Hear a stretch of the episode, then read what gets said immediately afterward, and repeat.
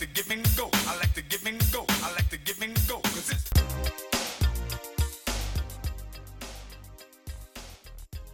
Welcome to the Give and Go podcast, and I am your host, Kelton Brooks, and I'm here to give you the straight facts and opinions, and you just have to go with it. But here is what I am giving you. First, the Houston Texans benched starting quarterback Brock Osweiler for Tom Savage yesterday in their 21 20 win over the Jacksonville Jaguars. So the Houston Texans officially have buyer's remorse, but Brock Osweiler has cashed their check already, baby. $37 million guaranteed of the thing for a contract that's worth $72 million. And do you know where that has gotten the Texans so far this year? When it comes to QB rating, Brock Osweiler is the 31st ranked quarterback in the NFL. And do you want to know who was dead last? Ryan Fitzpatrick of the New York Jets. Do I need to say more? Do I need to say more? Seriously, do I need to say more? Because when you are in the same boat as Ryan Fitzpatrick, you have already sunk before you even hit the waters. So what does do need to say? In 14 games this season, Brock Osweiler has thrown 14 touchdowns.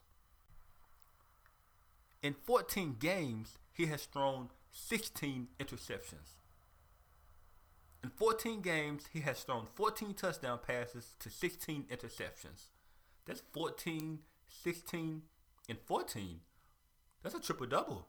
That's a triple double, baby. Brock Osweiler had us full. Shout out to Russell Westbrook and Brock Osweiler. Triple double machines. But for real. But you know what?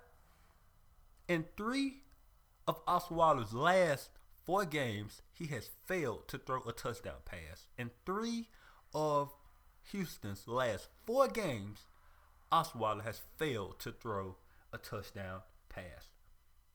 That is bad. That is horrible. That stinks. Own boy, you black that you from? Boo boo. Boo Boo is right. Brock Osweiler is Boo Boo. But you know what? The Texans are stuck with him because they gave him a $72 million contract with 37 million guaranteed to a quarterback who could not beat out whatever form of Peyton Manning that was last year. That's who Brock Osweiler could not beat out, and the Texans threw all this money at this quarterback who another team did not want. But what makes this situation even funnier is who replaces Brock Osweiler, Tom Savage. And now when he replaced Osweiler, he led the Texans back against the Jacksonville Jaguars. That's not an accomplishment. That's not impressive. That's nothing to be proud about. The Jaguars just fired their head coach Gus Bradley, who led the team to a 14 and 48 record in the last what three and three fourth season, almost four seasons total. There's nothing to be proud about. And Tom Savage, he was one of those quarterbacks that everyone talked themselves into coming into the 2014 draft. You know, big, strong arm, tall quarterback, stand tall in the pocket. Who does that sound like? Brock Osweiler. But I am about to tell you everything you need to know about Tom Savage. The great Gene Collier, who is a columnist for the Pittsburgh Post Gazette, tweeted this about Savage going into the 2014 draft. The more draft analysis I read, the more I'm sure Pitt could have used a quarterback like Tom Savage. Collier covered Savage, who started all 13 games for the University of Pittsburgh in 2013. That should tell you everything you need to know about Tom Savage. Like to give and go. Now, on to a more serious topic. A video of Oklahoma running back Joe Mixon was released Friday, where it showed he basically hit fellow OU student Amelia Molitor with a Mike Tyson haymaker. Now, I'm not making light of that situation, because Mixon literally broke four bones in her face. A Mike Tyson haymaker will break four bones in your face. So Mixon ultimately pleaded guilty to misdemeanor assault, who was suspended for a year by the University of Oklahoma. He apologized to the woman, her family, his family, and everyone else who was involved and who he felt like he damaged when that occurred two years ago.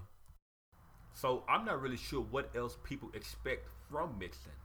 The, judici- the judicial system played itself out. While some may have a legitimate argument that he should have been kicked out of school, he did receive disciplinary action. He sat out for a year. He was suspended for a year. So what else do you want, or what else do, or what else can you get, you know, from trying to shun this kid into basically nothing? Because I can make the argument that Tyreek Hill of the Kansas City Chiefs, this his you know, he's a beloved rookie in the NFL. He's a blazing, um, dynamic rookie, and some people know the story, some people don't. But Tyreek Hill punched his baby mother in the stomach while she was pregnant, and he was still drafted in the NFL. So does Hill still belong in the NFL? But in this Mixon situation, there are a lot of revolving parts, but most of the spinning parts is being spun by a bunch of cowards. The video did not have any audio, but Mixon and his lawyer said in court that Molitor called him the N-word, spat on him, and we all saw the shove in the video. The shove is undeniable, and in this current climate, I'm not going to argue that she did not call him that because in certain situations, depending on who is involved, calling someone a racial slur, there is a possibility that physical um, actions can occur. But um, this is a totally different situation. Um, both were in the wrong. She should not have put her hands on him. In the video, we did see that she sh- that she shoved him and pushed him back. But what we did also see was him hit her with everything he had to break four bones in her face. Both of them are in control of their actions, and both of them, again, were wrong. But let me get back to you cowards. To you cowards. So, to the men yelling, oh, if women believe in equal rights, then if she put her hands on him, she should be able she should be able to take a punch. Y'all are making excuses just so you can feel good about hitting women, you bunch of cowards. That's what you are, cowards, to debate whether or not she was he or she was in the wrong. Both of them were in the wrong, but it's like you're saying like from your heart, well, well, um, she hit him first, so we should hit him back. How old are y'all? Y'all four? Y'all five years old? Cowards? You wasn't concerned about equal rights when it came to pay gap between men and women. It wasn't even concerned about equal rights when it comes to women voting, especially African American women voting. That that occurs today. And telling women what to do with their bodies. You're not concerned about their equal rights, but you are concerned about equal rights when it comes to being able to take a punch. You cowards. Look, for every Carlton Bragg situation, there are at least three times as many Joe Mixon situations. Now, those who are unaware, unaware of the Carlton Bragg situation, Carlton Bragg was, well, he is, I'm sorry, he is a basketball player for the University of Kansas. And Bragg was originally arrested when his girlfriend um, told police that she punched him. I mean, I'm sorry, that he punched her and he pushed her down some steps. But those charges were dropped when the video showed that she slapped him repeatedly, punched him, pushed him. She placed her hands um, near his neck numerous times. And to get her off of him, he pushed her back and she went she fell back up some stairs and not down some stairs. So charges were dropped against him and she was charged. But this is not that situation. Because more oftentimes than none, women are scared to speak up about physical abuse and especially sexual abuse because there are men out here who believe equal rights equals punching women. Cowards. I like to give and go. Again, you are listening to the Give and Go podcast with Kelton Brooks. And that is right. More power to you. More power to Christian McCaffrey. The Stanford star running back joins LSU running back Leonard Fournette to prepare for the upcoming NFL draft. There are two of college's stars who sit out their bowl games, and that has got gotten a lot of people um, up in arms. And you know, for the players, I get it. Well, especially for running backs, because running backs takes the most punishment in football. And, you know, and Fournette has battled through ankle injuries this season, and he is still, you know, one of the best college running backs that has come out in the past three years. You know, he's in that tier with Todd Gurley um, with the Los Angeles Rams, and also Ezekiel Elliott with the Dallas Cowboys, who's an MVP favorite um, this year.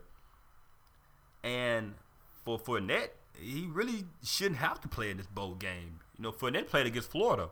He was supposed to sit out that game against Florida, but he instead um, went back to the locker room and got dressed because in the beginning of the LSU and Florida game, there was a scuffle um, during the pregame situations, and Fournette, you know, was all hyped up, and they suited him. So he should not have played that game. If Florida truly did care about Fournette, he would have not suited up for that game. And then back to McCaffrey. McCaffrey also sat out games this season um, because of injuries. And McCaffrey goes into the draft as one of the most versatile running backs coming into this year's draft, along with Dalvin Cook from Florida State. But my thing is, you know, running backs like McCaffrey and Fournette, what else do they have to prove?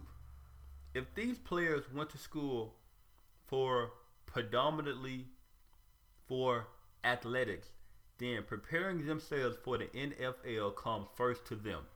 It's a business decision, but people don't want to see it like that. You know, people are saying it's a sad trend.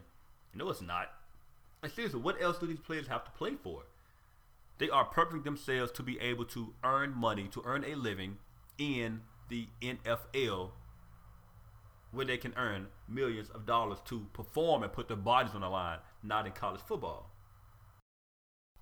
So McCaffrey and Fournette, they do not have anything else to play for. What about the team? What about the school? What about the fans? They have all seen McCaffrey and Fournette play the past two or three years, two or three, four years, however long they were in college. They know how good they are, and if they want to see them again, go watch them in the NFL where they can earn money for taking on punishment from a 250 pound linebacker running a 4 4 knocking them over upside their heads. I'd rather make my money that way instead of taking those shots for free in college football. This ain't free. So with that, I thank you for listening to the Give and Go podcast with Kelton Brooks. You heard what I've had to give you today, so now it's time for me to go. I like to give and go. I like to